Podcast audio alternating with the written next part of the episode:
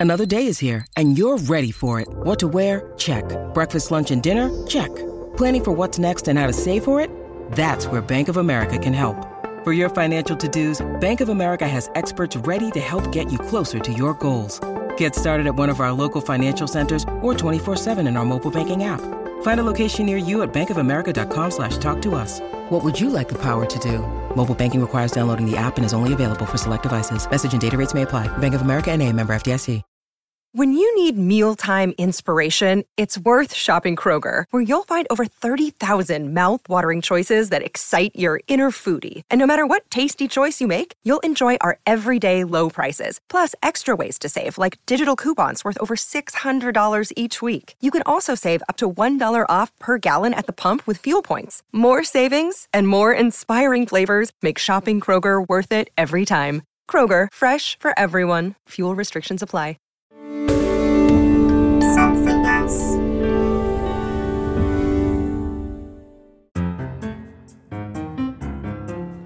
Hello, and welcome to another episode of Something Rhymes with Purple, the podcast about words, language, and all sorts of random musings from me, Susie Dent, and my co host.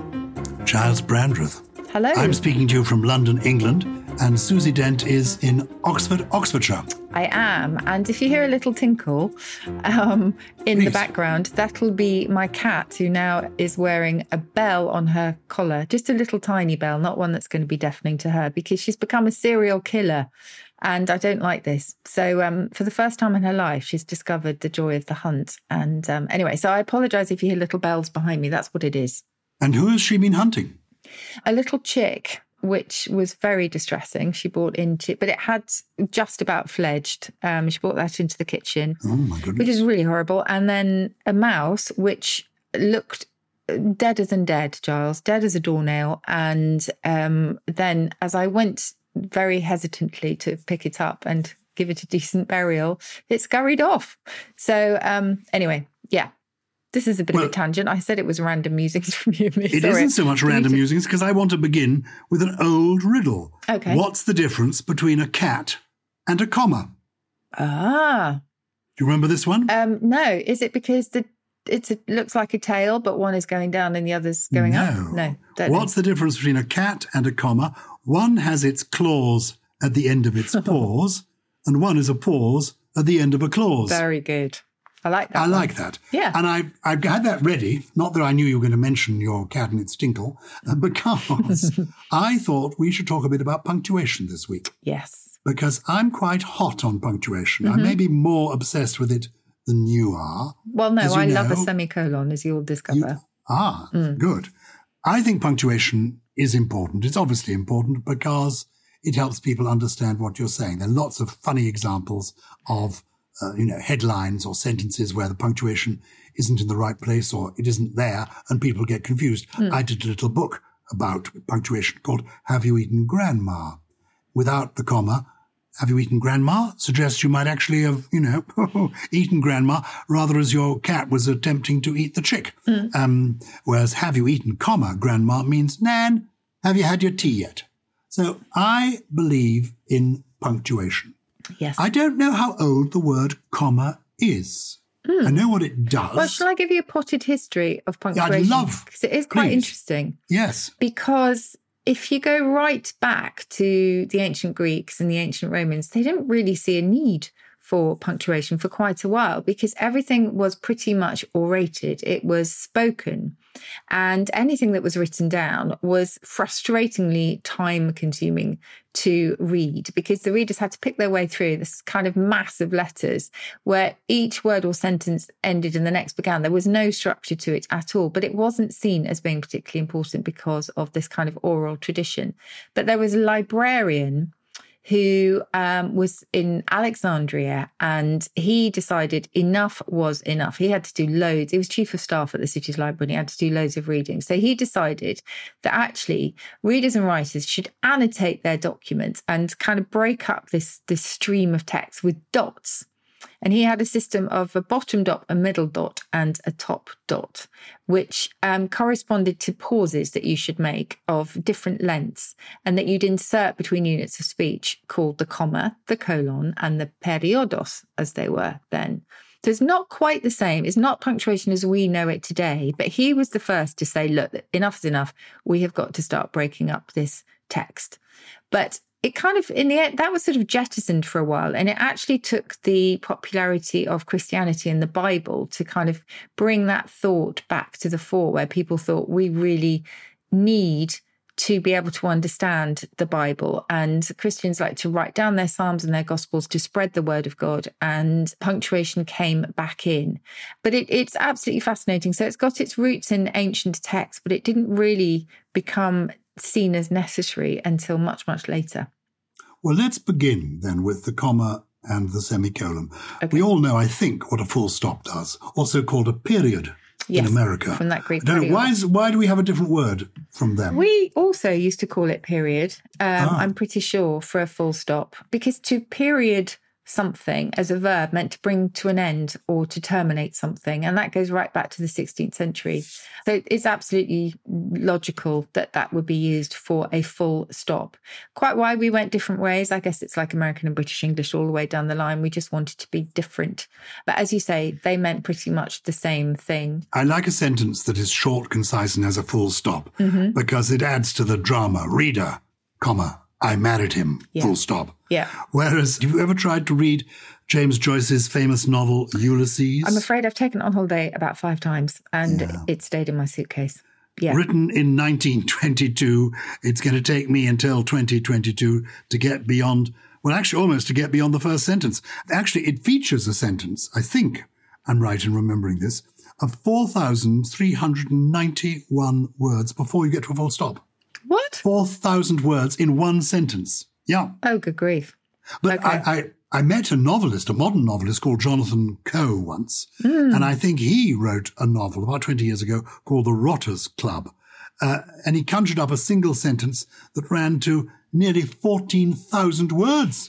14,000 words before you got to the full stop. Too oh, much. Those in my view, there. just too much. Yes. So that's, in a sense, the way I think when you're writing, a simple way of remembering where you should use a full stop, a comma, or a semicolon is simply to think how you would speak it.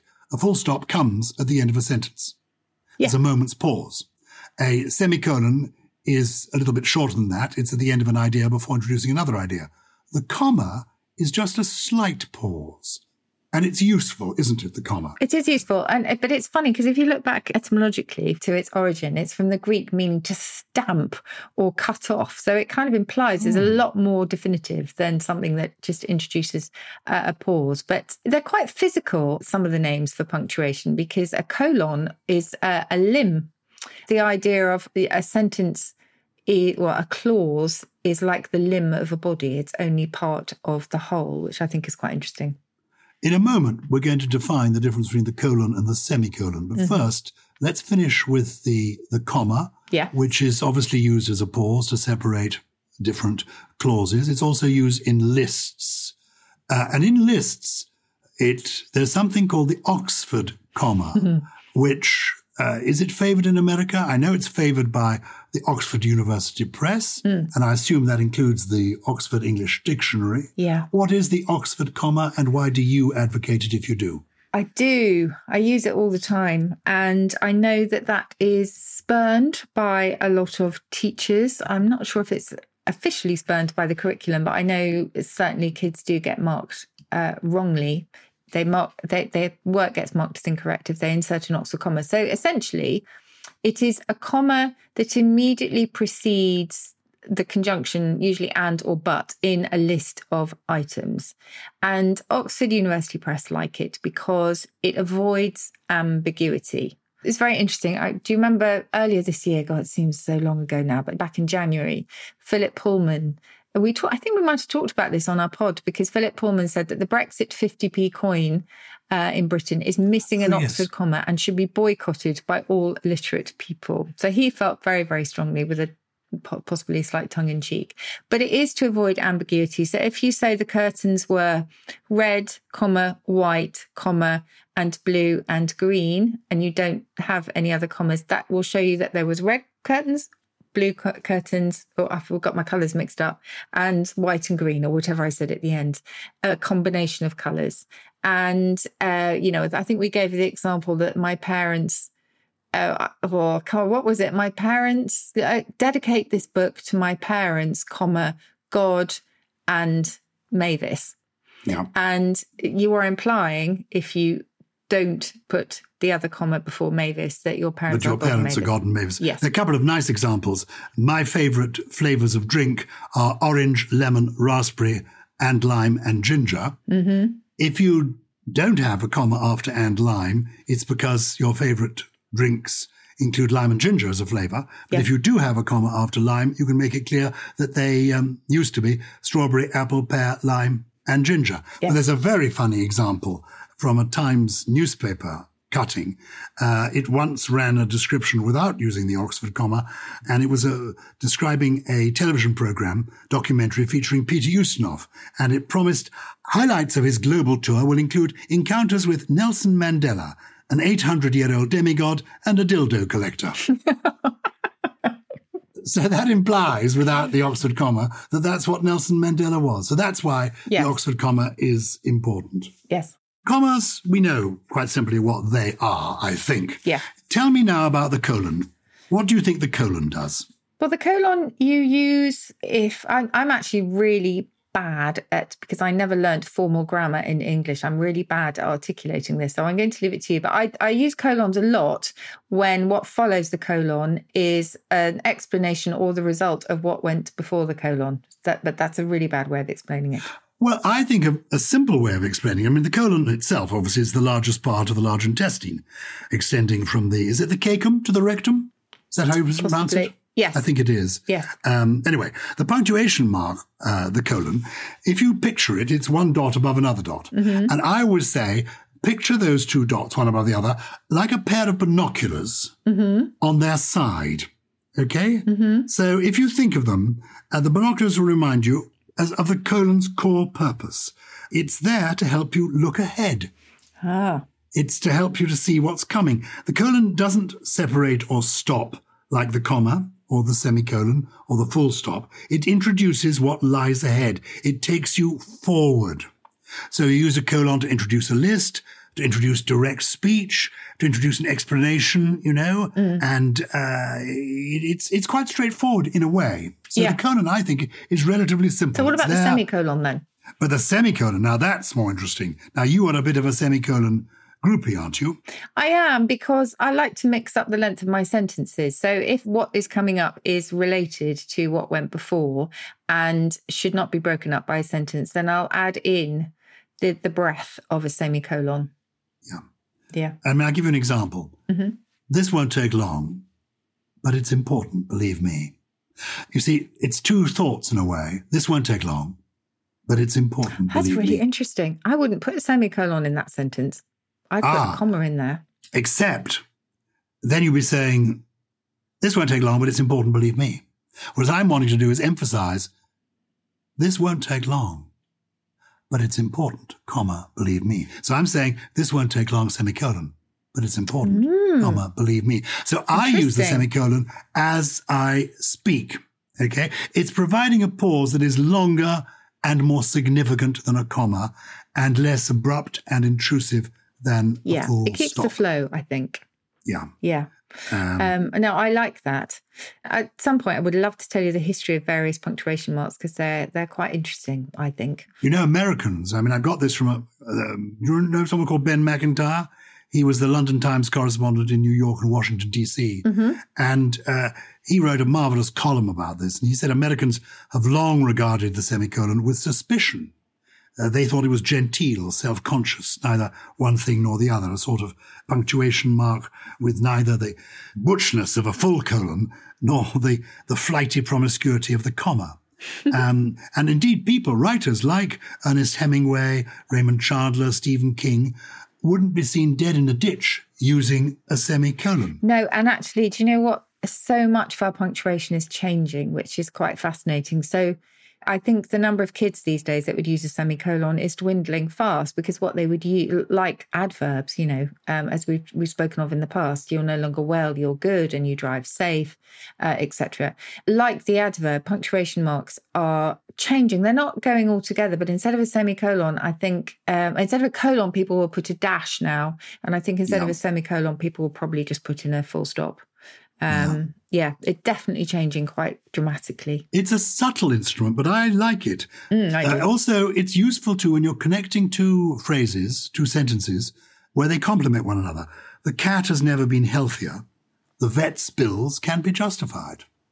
Yes, that You one I mean? agree. I The- like the- that one. leads into the other. Yeah. Um, she hates she hates the vet, but uh, the visits undoubtedly do her good.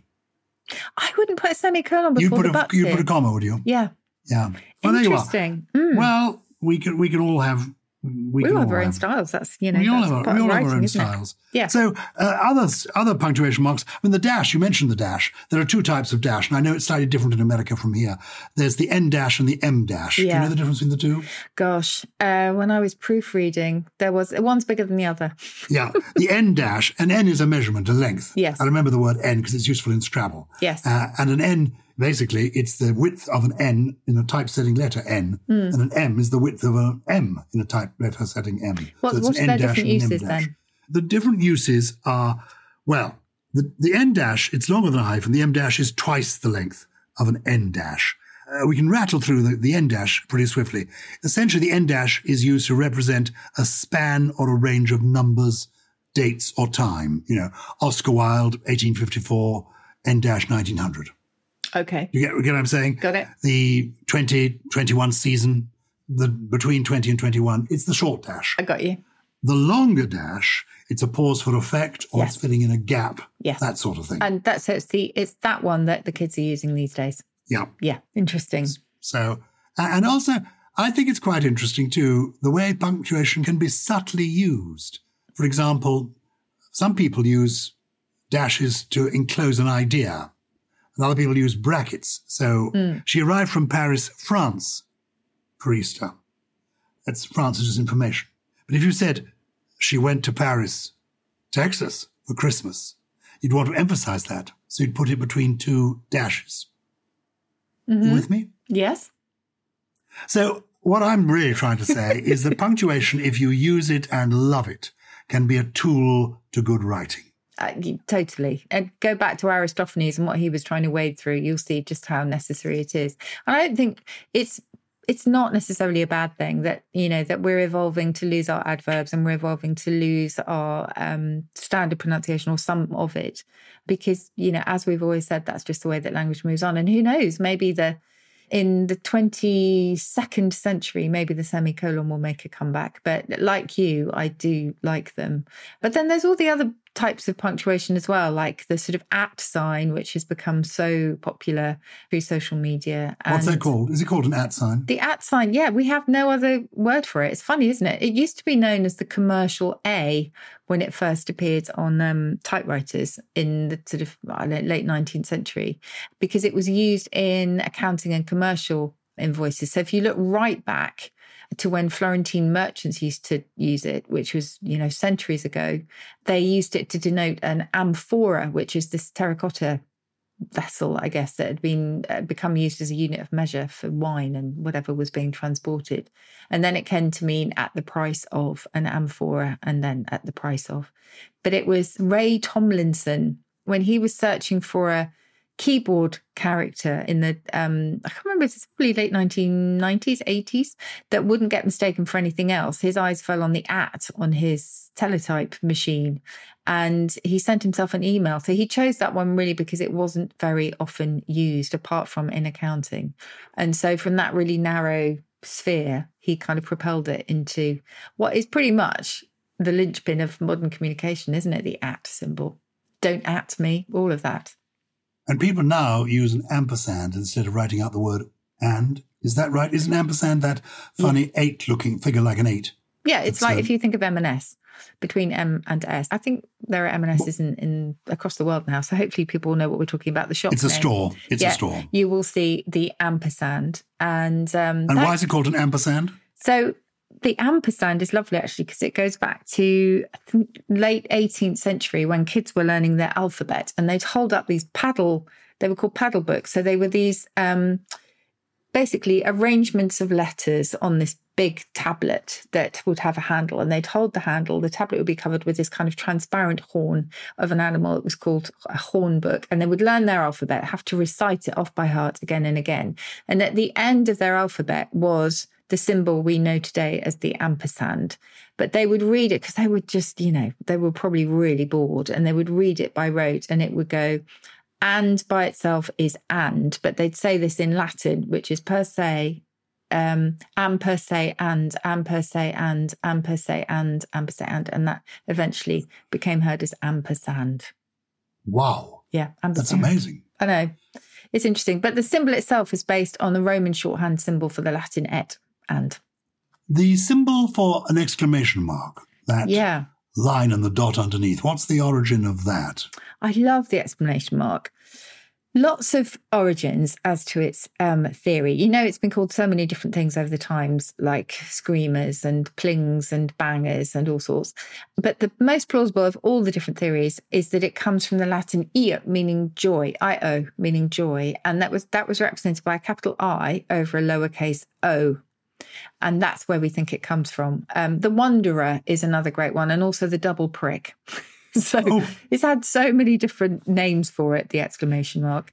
And I always, whenever I talk about exclamation marks, I just say, don't, whatever you do, uh, particularly if you're a kid, but also if you're an adult, do not have a pylon of exclamation marks because you'll just look stupid. Or as Terry Pratchett said, a sure sign of someone who wears his underpants on his head. Oh, yes. It's Yeah. been called the slammer, the startler, the gasper, the shriek. Yeah. It The, was known as the bang for a while. It's been called the pling. yeah. Um, it's it's marvelous. The admiration mark. The, uh, what the admiration? mark? Admiration mark, it was called for a while. Yeah. Oh, I didn't know that. Yeah, I think it was Ben Jonson who was probably England's greatest punctuator because he even inserted a colon. But that's right, it was the colon that he called the double prick, and he put that between his first and last name. Do you remember? Well, you don't remember because you wouldn't have known. Even, even you, Giles, who know everybody, you wouldn't have met Ben Jonson. But I I, think it was he who called it the um, admiration mark. But I have met members of the royal family, and members of the royal family pepper their correspondence with exclamation marks. No. And it is an Strange. inherited characteristic. One of the most fascinating books that anyone can read are the letters of Queen Victoria. She was a uh, she was articulate and amusing, and she wrote some tremendous letters, and several volumes of them have been published. And there's a wonderful letter that she wrote. Basically, it was a diary uh, describing her wedding night. We won't go into all the details, but it's full of underlinings and exclamation marks. You'll remember that she married Prince Albert of Yes. Saxe-Coburg Gotha.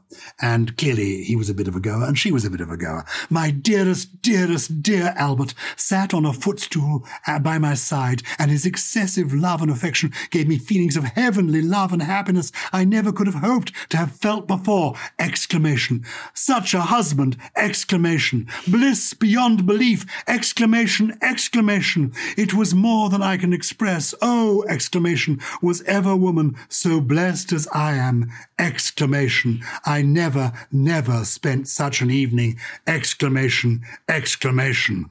What the fuck? Way Question too mark. many Exclamation. and bangs on that Exclamation. Exclamation. yeah, WTF exclamation Yeah, exactly. Yes. Uh, you can overdo it, can't you? Yeah, you definitely And can. that's Queen. That genuinely, I'm quoting from Queen Victoria. People don't realise that she was often amused and really quite amused. Um, she was a she was a goer. But the point is, Yeah. if if I was encouraging young people to write, I say don't. I mean, I overdo the punctuation anyway. I, I like punctuation, but don't overdo the exclamation No, marks. No, actually, I save them for special occasions, for exclamation Yeah. marks. Yeah, which is probably quite pedantic in itself. I'm sure there's there's a happy medium, isn't there? There's a happy medium. I might give you an example after the break of where if you leave out the punctuation, things can go terribly awry. But before that, I want you to show me your new tote bag because buzz is that Oh. you've got. It's arrived. Mine has. hasn't arrived yet. What's it like? Oh, it's really nice. I should have it right here on Zoom to show you. I, I've used it quite a lot. What is the origin of tote bag? I have no idea. You it Genuinely, about, I I, have no tote- idea. It's something you tote about things. Is it made of tote? This is the something rhymes with purple tote bag. and it's made of Ah. beautiful recyclable material, and it's got an amusing word on the side. What is it? Belly timber. Yes, belly timber. This it says a bag full of belly timber, which is um, old an old fashioned word for um, sustenance for your stomach. But it could Um, be something because I'm going to use mine to carry books in. It's great, actually. It's it is really quite capacious. I'm just going to tell you about tote. Please do. To tote something is to carry wheels or convey something. We talk about a gun toting person, don't we? Definitely do not use our tote bags for guns, but it's genuinely quite cute. Very good. It's cute, and people get hold of it. How do they get hold of it? It's merch at something. Can you remember? Yeah, I'll tell you after the break. I'll look Good. up the, all, the address. all of that after the break. Your brain needs support, and new OLLY Brainy Chews are a delightful way to take care of your cognitive health. Made with scientifically backed ingredients like Thai ginger, L-theanine, and caffeine, Brainy Chews support healthy brain function and help you find your focus, stay chill, or get energized. Be kind to your mind and get these nootropic chews at olly.com. That's O-L-L-Y.com. These statements have not been evaluated by the Food and Drug Administration. This product is not intended to diagnose, treat, cure, or prevent any disease. This episode is brought to you by Shopify. Whether you're selling a little or a lot, Shopify helps you do your thing, however you cha-ching. From the launch your online shop stage, all the way to the we just hit a million orders stage. No matter what stage you're in, Shopify's there to help you grow. Sign up for a $1 per month trial period at shopify.com slash special offer, all lowercase. That's shopify.com slash special offer. Welcome back to Something Rhymes with Purple, where we were waxing a bit lyrically about our lovely new tote bags. It's a cool purple, purple tote bag that isn't actually purple in colour, but it's purple in branding, and you can buy it. We promise to give you the um, website address. It's purple.backstreetmerch.com. Purple.backstreetmerch.com. And it's a bag full of belly timber. And what I really wanted to put in the back, Giles, was bags of mystery, because you remember that was Victorian slang for sausages. But oh. that's that hopefully will be on another one. Good. I'm going to put it in the basket at the back of my trike. I've Yes. got a tricycle now, you Give know. me your new pannier. And my pannier. Yes. I've got a pannier for the front Okay. and a metal basket at the back. Okay. Now, have you uh, had horn toots or laughs? I've had both. Okay. Uh, it's quite exciting. I'm going along mostly quite slowly with one of my grandchildren walking ahead of me with a red flag. um, but I am loving it. It's a beautiful piece of kit. Seen a picture. Um, and the idea really is that in this new world, I I don't want to be cluttering up public transport if I've got an alternative. I do have an electric car because I've got a Tesla. yeah. But I thought for short distances, why don't I try using the truck? I was going to say, you're not going to be going down the Euston Road, are you? You're not going to be going in the underpass on your trike. I am working up to that. Ooh, By the okay. time I next speak to you, at the moment I've just been bootling around the side streets going boop boop. Yeah. And some people have been saying hello. Some people have been actually one person came out and said fuck off. Um, Get off the I- road. But they were smiling as they said it. So Okay. I'm, I'm hoping it's a bit be like a friendly. tandem, I hope, because if you go out in a tandem, as I have on occasion, all you get is benevolence and people smiling. There's something about it makes you smile. And I imagine a trike's the same sort of thing. Do you know my friend Aimee Fuller? No. She is a double Olympian snowboarder. Mm-hmm. She lives near here and she rides a unicycle. Oh, that's So cool. we are planning to go on a little troll together around Putney. That sounds good. Her leading the way on her unicycle, me following on my tricycle. There's going to be a lot of media interest. You can come and join us on your, your bicycle. Yes, I'll come on my on my bike. Be good. Now, Yeah. are there any other? We, we're talking punctuation this week, and Yes. you and I are punctuation freaks. We love punctuation. We do. Well, I tell you what I was thinking about during the break was creative punctuation. So we were saying that, you know, overdoing the exclamation mark is never a good thing. But do you remember there was a band that chose three punctuation marks, or was it four, as its name? And it said it was because that reflected the excitement shared by the band members and their desire to kind of really shake things up. Oh, Um, but then I had the dilemma of how on earth do you refer to them? And I remember they said that their name could somehow be interpreted. So you could interpret in any way you wanted to by choosing three repetitive sounds. So you, their own choices were things like pow wow wow. And that's how you could refer to them. It was uh, probably as confusing as Prince choosing to call himself a symbol because it was the artist formerly known as Prince in the end, wasn't it? Because you couldn't possibly call him symbol. Ah. So, yes, it's kind of quite complicated.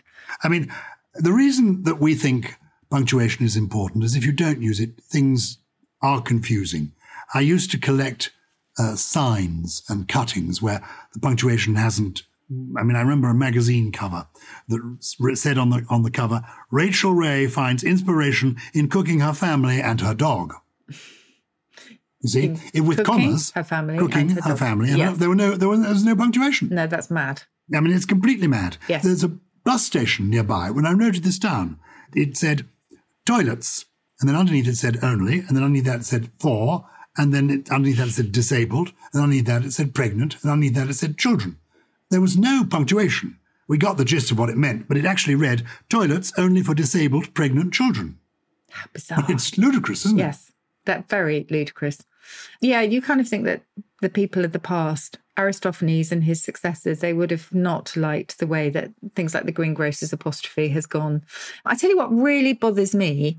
I think we mentioned this in recent days because I keep passing on my bike rides every morning a funeral parlor that that has quotes around the word specialist, but it's got scare quotes as it, as we call them, which means look at this, you know, draw it, let's draw attention to this. Whereas, of course, I read those and Trump, President Trump uses these all the time to mean, well, it's kind of, we're kind of specialists or it's kind of true.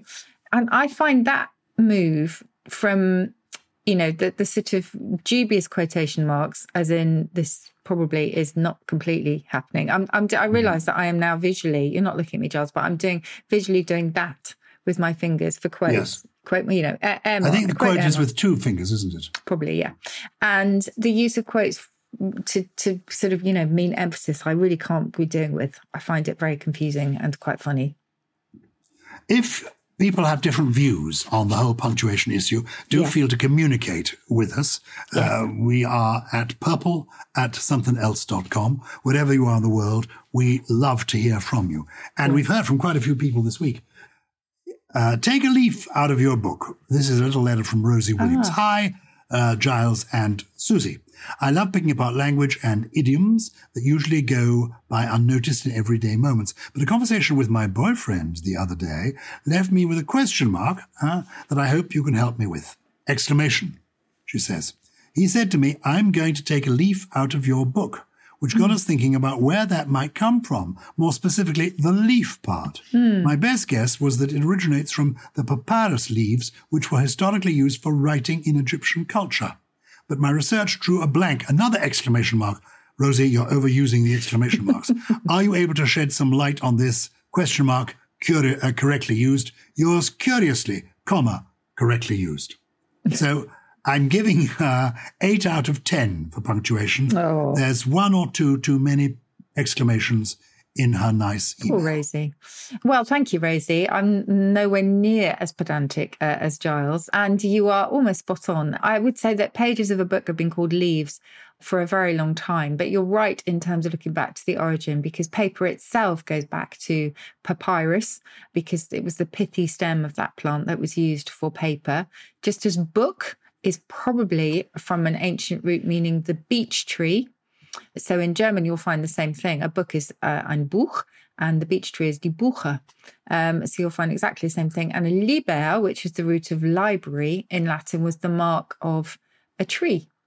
And that eventually gave us livre in French. So they're all connected. And biblios um, in Greek, which gave us the Bible, was also the papyrus plant. So yeah, there's all sorts of connections there with writing. It all goes back to trees and and paper, and eventually to the leaves of a book. So taking a leaf out of someone's book just means I'm going to take an example from you. Well done, Rosie Williams. Thank you for communicating. Uh, somebody is in touch from Fowey in Cornwall. It's Philippa Morris. Hi, Susie and Giles.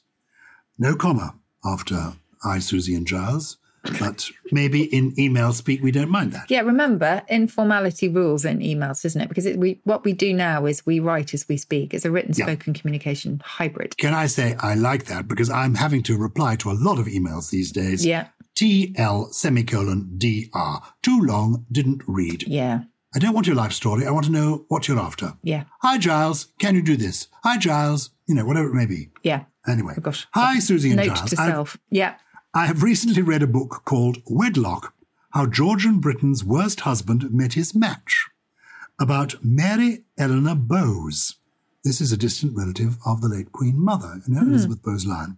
Mary Eleanor Bowes and her Irish husband, Andrew Robinson Stoney. He at one time became so penniless that the phrase Stoney broke was coined. I wonder if this could be true. So the question is the phrase Stoney broke.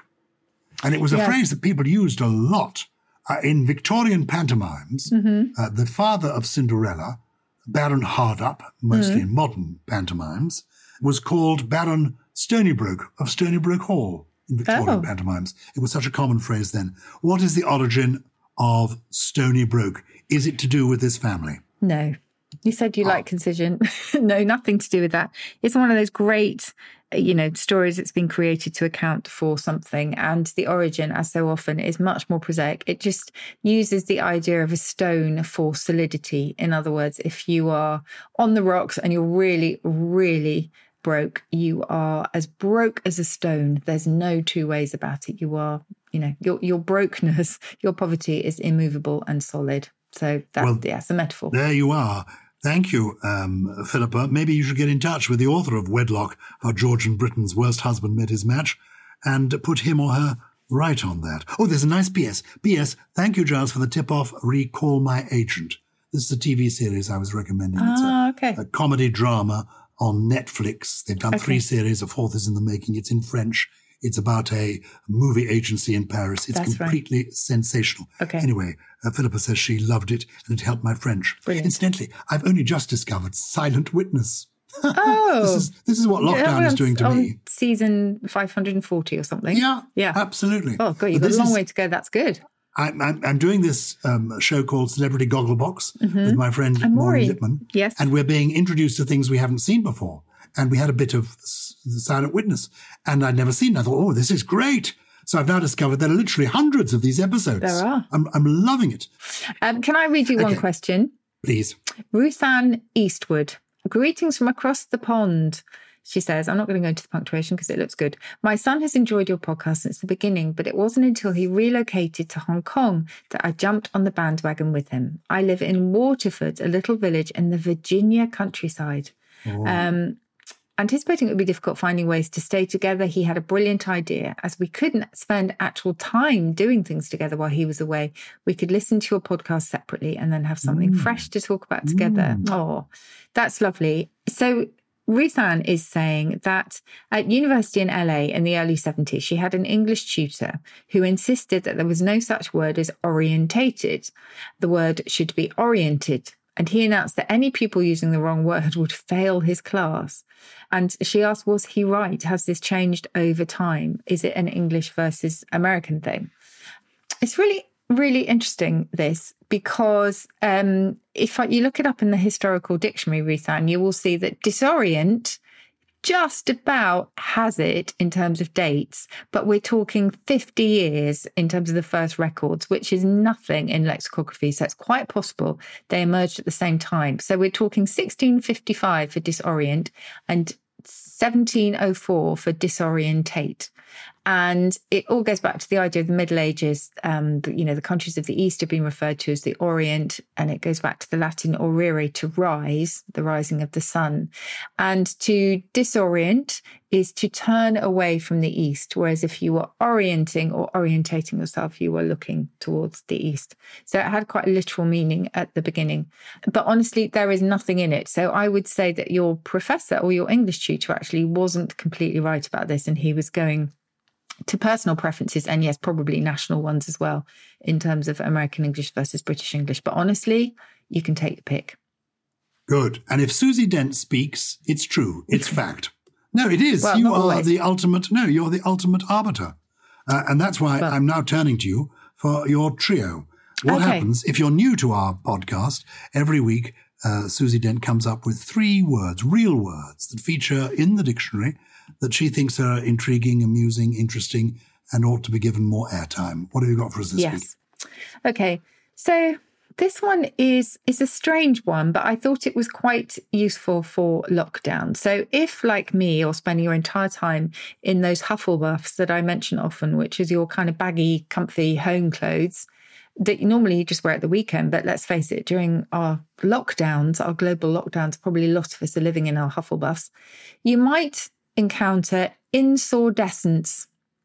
And insordescence means filthiness. And to Oh. be insordescent is to be growing in filthiness.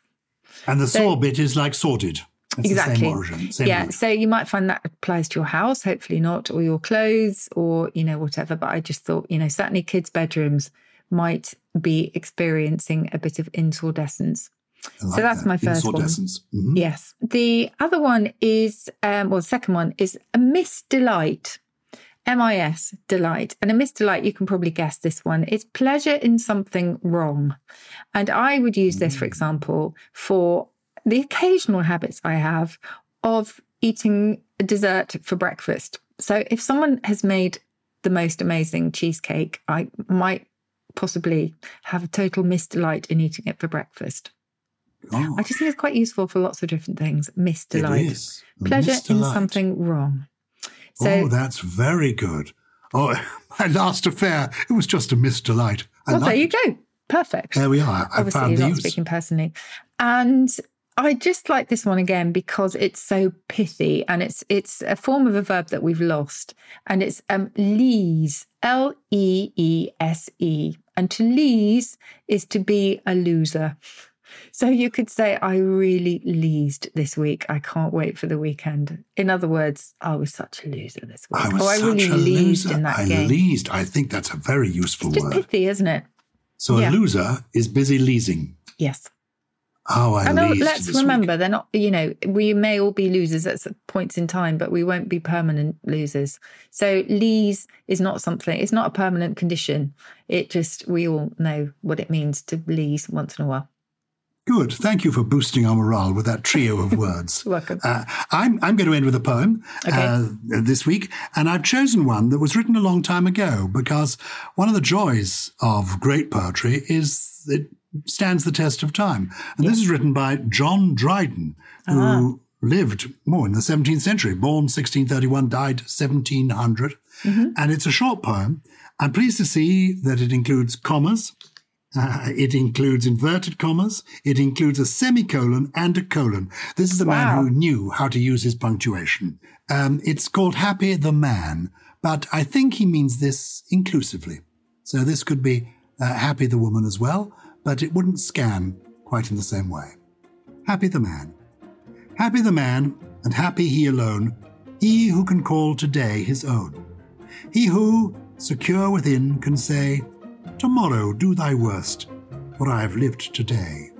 Be fair or foul, or rain or shine, the joys I have possessed, in spite of fate, are mine. Nor heaven itself upon the past has power, but what has been, has been, and I have had my hour. Oh, And we've had our lovely hour with the Purple People. And if you want to communicate with us, please do. You'll find us purple at somethingelse.com. And let friends know, spread the word, leave a review, uh, get us out there, get us better. yeah, we read all the reviews as well. So, thank you very much uh, for those. Something Rhymes with Purple is a Something Else production. It was produced by Lawrence Bassett with additional production from Steve Ackerman, Grace Laker, and the gorgeously bearded Gully. Exclamation mark, exclamation mark, exclamation mark. 10 of them.